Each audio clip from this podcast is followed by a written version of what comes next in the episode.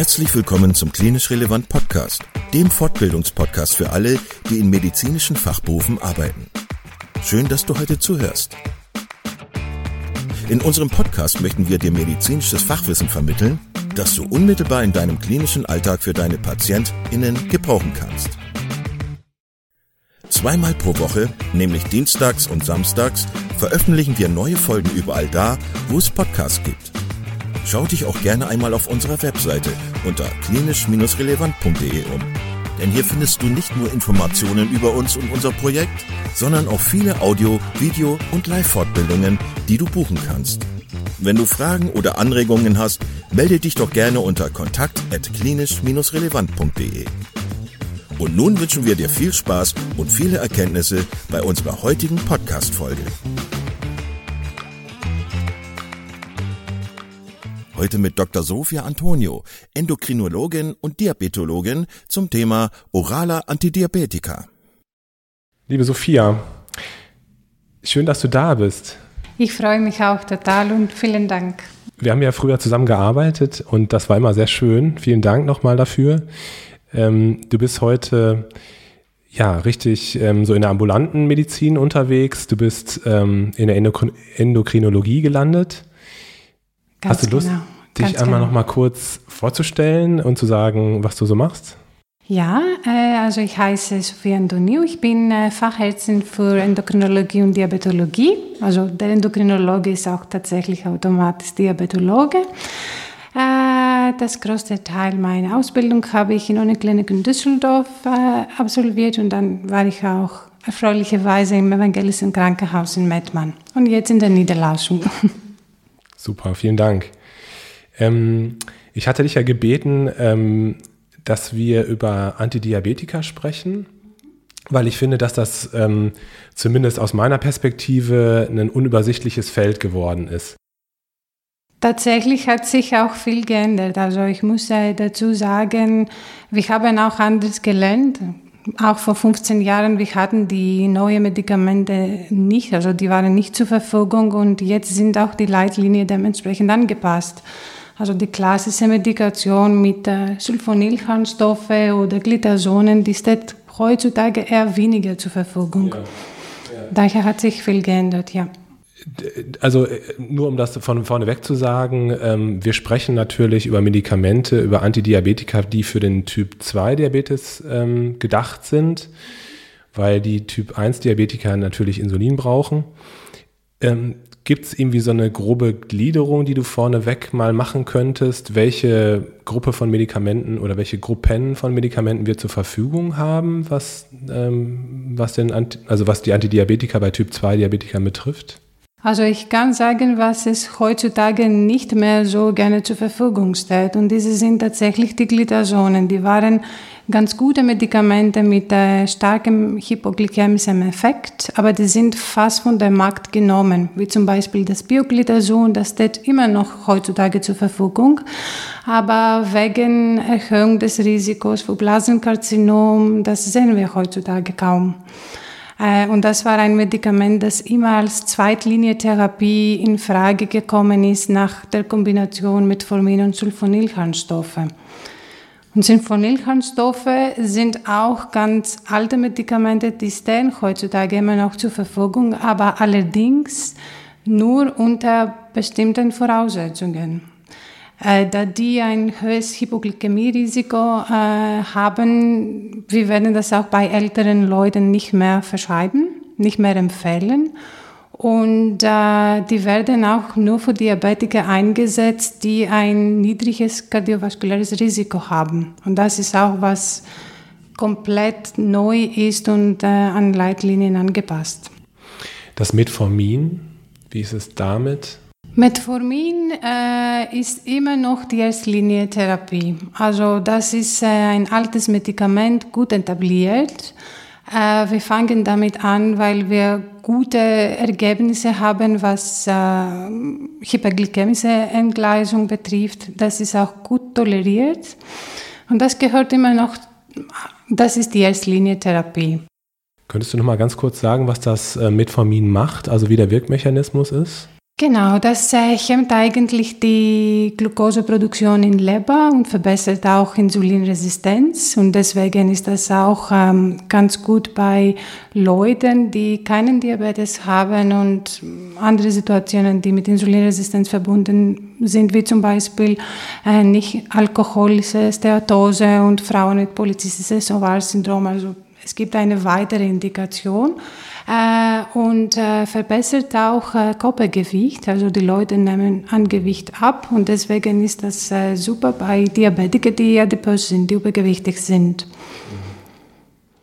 Ich habe immer noch im Hinterkopf, mit dem Metformin gibt es ja, was ähm, Kontrastmittelgabe und so weiter betrifft, Probleme. Warum ist das nochmal so? Stimmt. Also eine seltene Nebenwirkung äh, von Metformin ist die Laktatazidose und äh, deswegen sollte das Medikament am meisten pausiert werden an Sick Days, wie wir sagen. Also bei hospitalisierten Patienten, die eine schwere Infektion haben oder wenn wir geplante Untersuchungen vereinbaren mit Kontrastmitteln wie zum Beispiel eine Computertomographie oder Koronarangiographie. Das vergessen wir auch häufig. Das hat aber eine enorme Menge von Jod und Kontrastmittel. Äh, dann muss Metformin tatsächlich pausiert werden.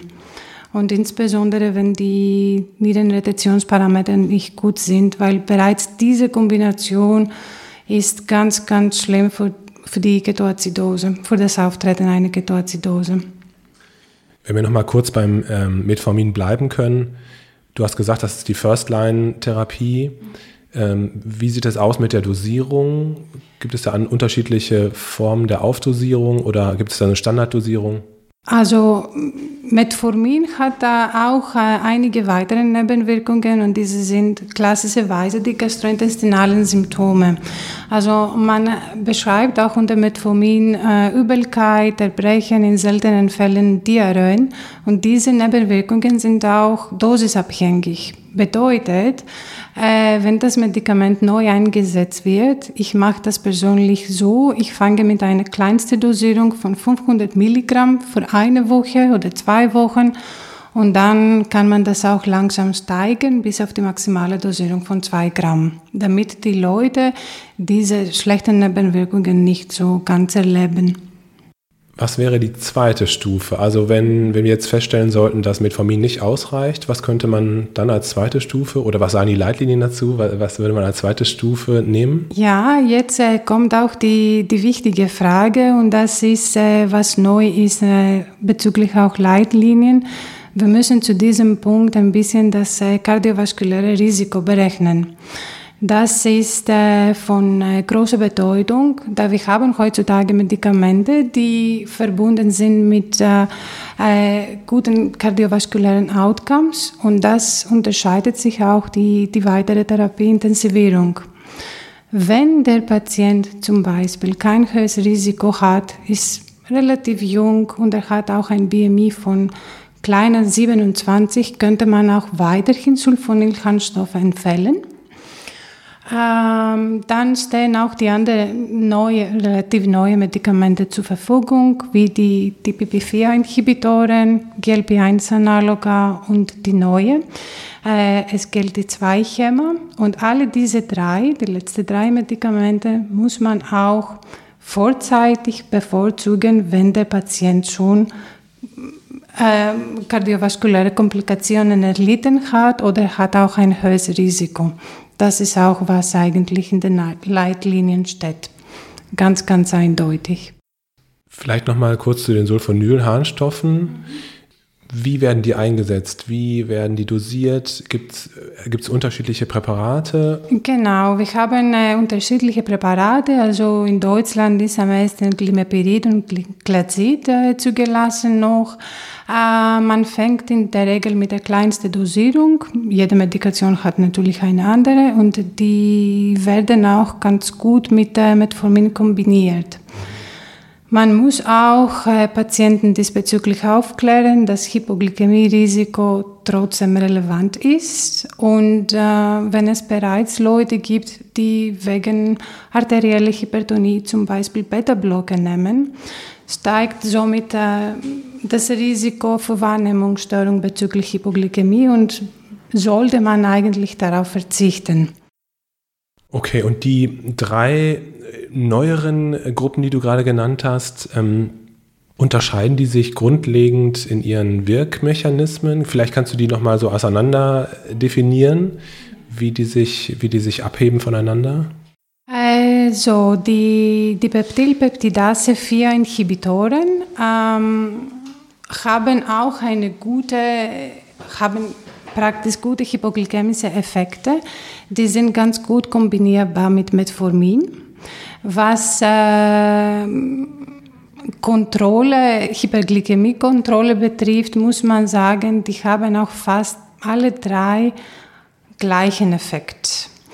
Äh, die DP4-Inhibitoren, die sind äh, gewichtsneutral, bedeutet, die haben auch keine starke Wirkung, was Gewichtsabnahme betrifft. Aber wie gesagt, die sind gut kombinierbar auch mit Metformin. Die haben auch gute Effekte, was kardiovaskuläres Risiko betrifft. Ähm, die stehen auch sogar als Kombination mit Metformin, also fertige Kombination. Und die sind auch ganz beliebt im Markt geworden. Also man sieht, dass die häufiger verschrieben werden. Die GLP-1-Analoga, die haben einen Nachteil. Wir reden jetzt von subkutane Gabe. Liraglutid, äh, Semaglutid. Semaglutid wird allerdings auch als orale Medikation zugelassen. Das steht noch nicht in Deutschland zur Verfügung. Das ist vielleicht ein Nachteil, wenn der Patient damit nicht so ganz äh, gut umgehen könnte, wobei die Anwendung ist wirklich kinderleicht.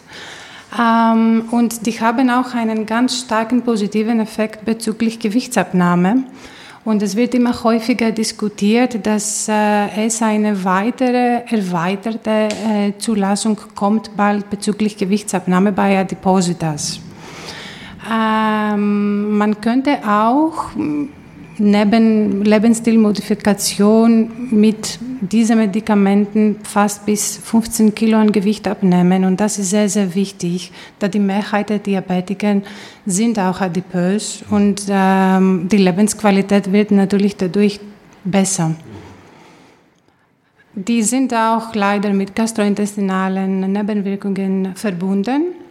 Es war auch die große Diskussion, ob diese Klasse von Medikation auch das Auftreten von Pankreatitis begünstigt. Äh, in Real Life und in großen Meta-Analysen, es war eigentlich das Risiko fast identisch wie mit Placebo-Medikation. Mit DPP-4-Inhibitoren ist leicht erhöht, deswegen würde man auch darauf verzichten, wenn der Patient schon oder die Patientin in der Vergangenheit eine Pankreatitis erlitten hat. Aber sonst, die sind auch gut etablierte Medikamente. Wir haben auch ganz positive Effekte, was äh, kardiovaskuläre Komplikationen betrifft. Und auch bereits wegen der Gewichtsreduktion, die sind super günstig. Also es kommen immer noch Leute, die kein Diabetes haben, sondern nur Prädiabetes, also gestörte Glukosetoleranz oder Insulinresistenz und die sind übergewichtig und die wollen das auch als Off-Label-Therapie haben. Und das wirkt, also das hilft tatsächlich. Woher kommt der Effekt auf das Gewicht? Ähm, weiß man das? Ja, es gibt verschiedene Theorien. Äh, die Haupttheorie ist, dass äh, die haben wohl zentralen Effekt, was Hypothalamus äh, betrifft und die sind appetithemmend. Und jeder Patient, der das verabreicht, sagt nach einer Woche, ich habe keinen Appetit mehr. Also ich muss zwischendurch nicht so viel essen wie früher. Aber das stört nicht. Also das ist, was wir auch wollen. Und dann sind die auch super zufrieden mit äh, den weiteren Effekten. Die sind auch ganz gut äh, zu vertragen. Die haben auch keine Hypoglykämie, die, verursa die verursachen Entschuldigung, keine Hypoglykämie. Und daher ist das eigentlich ganz gut. Und die dritte Gruppe? Ja, die dritte Gruppe sind äh, die SGLT2-Hämmer. Ähm, das äh, war eine große Überraschung, äh, wie positiv diese Medikamente auswirken, was äh, glykämische Kontrolle betrifft, Blutdruckkontrolle und ähm, ja, die haben jetzt die weitere Indikation für die Herzinsuffizienz ohne Diabetes. Da, da, dadurch, also das hat mit Volumenreduktion zu tun. Es wird ganz viel Wasser ausgeschüttet praktisch aus der Niere. Äh, wir wissen auch nicht so ganz, äh, warum diese positiven Effekte, was kardiovaskuläre Risiken betrifft, äh, ob das wirklich an hyperglykämischer Kontrolle liegt oder auch an Nebeneffekt. Aber die haben diese duale Wirkung, also gegen Blutdruck, gegen arterielle Hypertonie und gegen Hyperglykämie. Und äh, die sind ganz, ganz beliebt und die werden auch häufiger eingesetzt. Die sind auch ganz gut kombinierbar mit Metformin auch. Äh, und wenn man unbedingt Insulintherapie vermeiden möchte oder wenn wir noch ein bisschen Zeit haben, man könnte das auch mit äh, DPP-4-Schema kombinieren, dass man auch eine Trippeltherapie gibt, also drei orale Antidiabetika vor Einleitung der Insulintherapie. Und du hast gesagt, es gibt auch fixe ähm, Kombinationspräparate schon mit dem Metformin. Ist das ja. bei all, allen drei Gruppen so? Äh, nein, nicht alle drei, sondern mit äh, Metformin und äh, SGLT2-Hämmer. Es gibt so ein Fixpräparat. Und angenommen, man würde dann Richtung oder man müsste dann Richtung Insulintherapie switchen, bedeutet das dann auch das Aus für diese Antidiabetika oder kann man das überlappen machen oder kombiniert machen? Die sind gut kombinierbar mit Insulintherapie und äh, das ist überhaupt keine Kontraindikation. Das Einzige, was nicht kombinierbar ist, sind die Sulfonylharnstoffe mit Insulin. Das geht nicht wegen Hypoglykämie-Risiko. Aber man könnte auch basales Insulin anbieten mit Metformin und die anderen Kategorien. Wichtig ist aber noch dazu, DPP-4-Hämmer und GLP-1-Analoga sind auch nicht zu kombinieren, weil die neutralisieren praktisch äh, das Effekt von anderen. Das heißt, dass uns eigentlich drei neue ähm, Stoffgruppen zur Verfügung stehen, die ja auch wirklich sehr wichtige Nebeneffekte haben. Du sagtest es schon, das kardiovaskuläre Risikoprofil wird gesenkt dadurch. Ähm, hat, man da, hat man da schon sozusagen in der, in der Wissenschaft, in, in Studien ähm, Auswirkungen von festgestellt, jetzt sage ich mal, für die Diabetes, für, für Menschen mit Diabetes? Also hat es, hat es schon eine deutliche Reduktion von Komplikationen zum Beispiel äh, gegeben und so weiter? Ja, genau, insbesondere für die letzte Kategorie SGLT2-Hämmer. Es gibt auch große Studien, wie zum Beispiel das EMPAREC, äh, die EMPAREC-Studie, die haben äh, gezeigt, dass das Risiko für zukünftige Ereignisse minimiert ist. Und deswegen werden auch häufiger eingesetzt bei Leuten, die schon bereits diese Komplikationen haben. Ja, sehr spannend. Ähm, ist das was, was sehr kompliziert ist für die Patienten? Also du hast gesagt, es gibt ja auch die Möglichkeit, die Medikamente untereinander zu kombinieren, möglicherweise auch noch mit äh, Insulin zu kombinieren. Ich habe manchmal das Gefühl, dass viele Patienten ähm, über, überfordert sind mit der Medikamenteneinnahme und dass auch Schulungen ganz wichtig sind, beziehungsweise dass äh, ja, Diabetesberatung immer wieder, Lifestyle Modification, das hast du ja gerade schon gesagt, das ist ja auch was ganz Wichtiges. Ähm, wie siehst du das? Wie ist da deine Erfahrung diesbezüglich?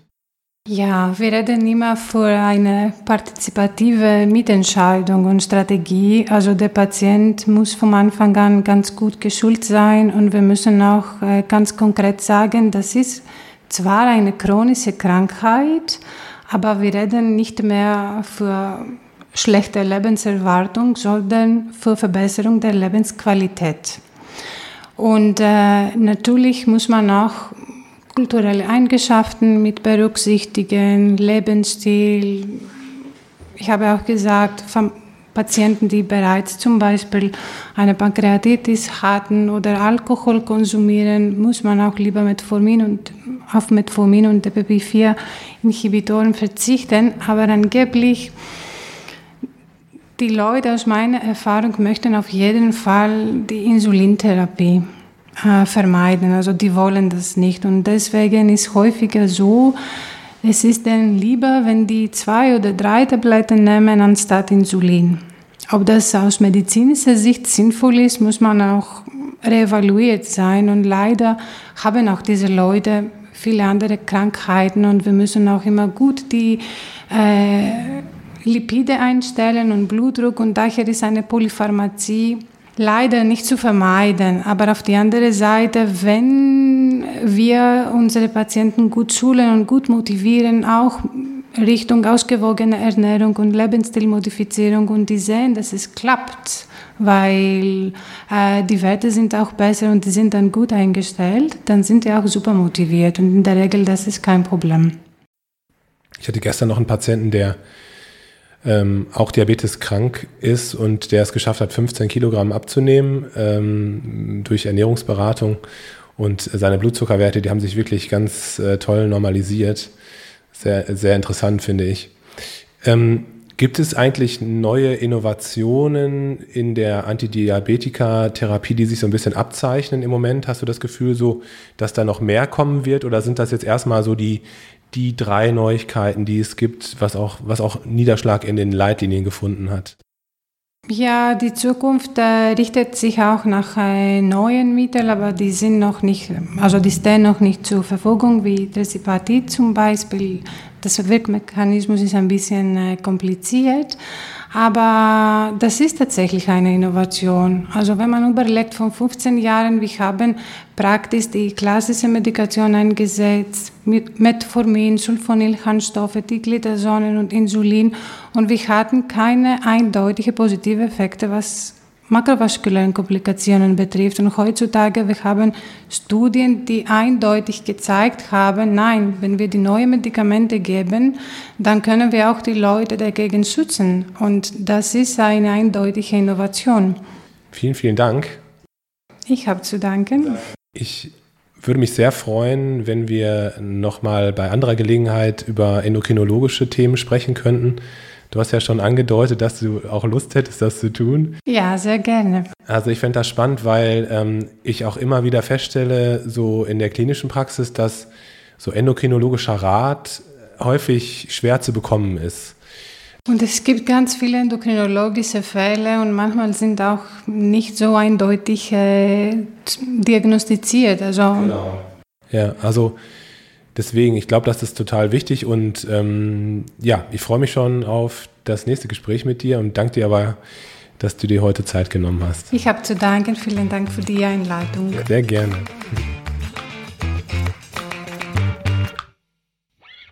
Vielen Dank, dass du heute wieder zugehört hast und unser Gast gewesen bist. Wir hoffen sehr, dass dir dieser Beitrag gefallen hat und du etwas für deinen klinischen Alltag mitnehmen konntest. Wenn dem so sein sollte, dann freuen wir uns sehr über eine positive Bewertung bei Apple Podcasts. Falls du Lust hast mitzumachen und es einen Themenbereich gibt, in dem du dich besonders gut auskennst, dann melde dich doch gerne unter kontakt@klinisch-relevant.de. Gleiches gilt, wenn du Themenvorschläge oder konstruktive Kritik für uns hast. An dieser Stelle auch der Hinweis auf unseren Newsletter, den du unter www.klinisch-relevant.de abonnieren kannst und der dich immer auf dem Laufenden hält. Wenn du dich für unseren Newsletter einträgst, bekommst du einen 5-Euro-Gutschein, mit dem du in unserer Fortbildungsakademie einkaufen kannst. Wir wünschen dir jetzt bis zum nächsten Mal eine gute Zeit und freuen uns, wenn du bald wieder einschaltest. Pass auf dich auf, bleib gesund. Bis zum nächsten Mal. Ciao.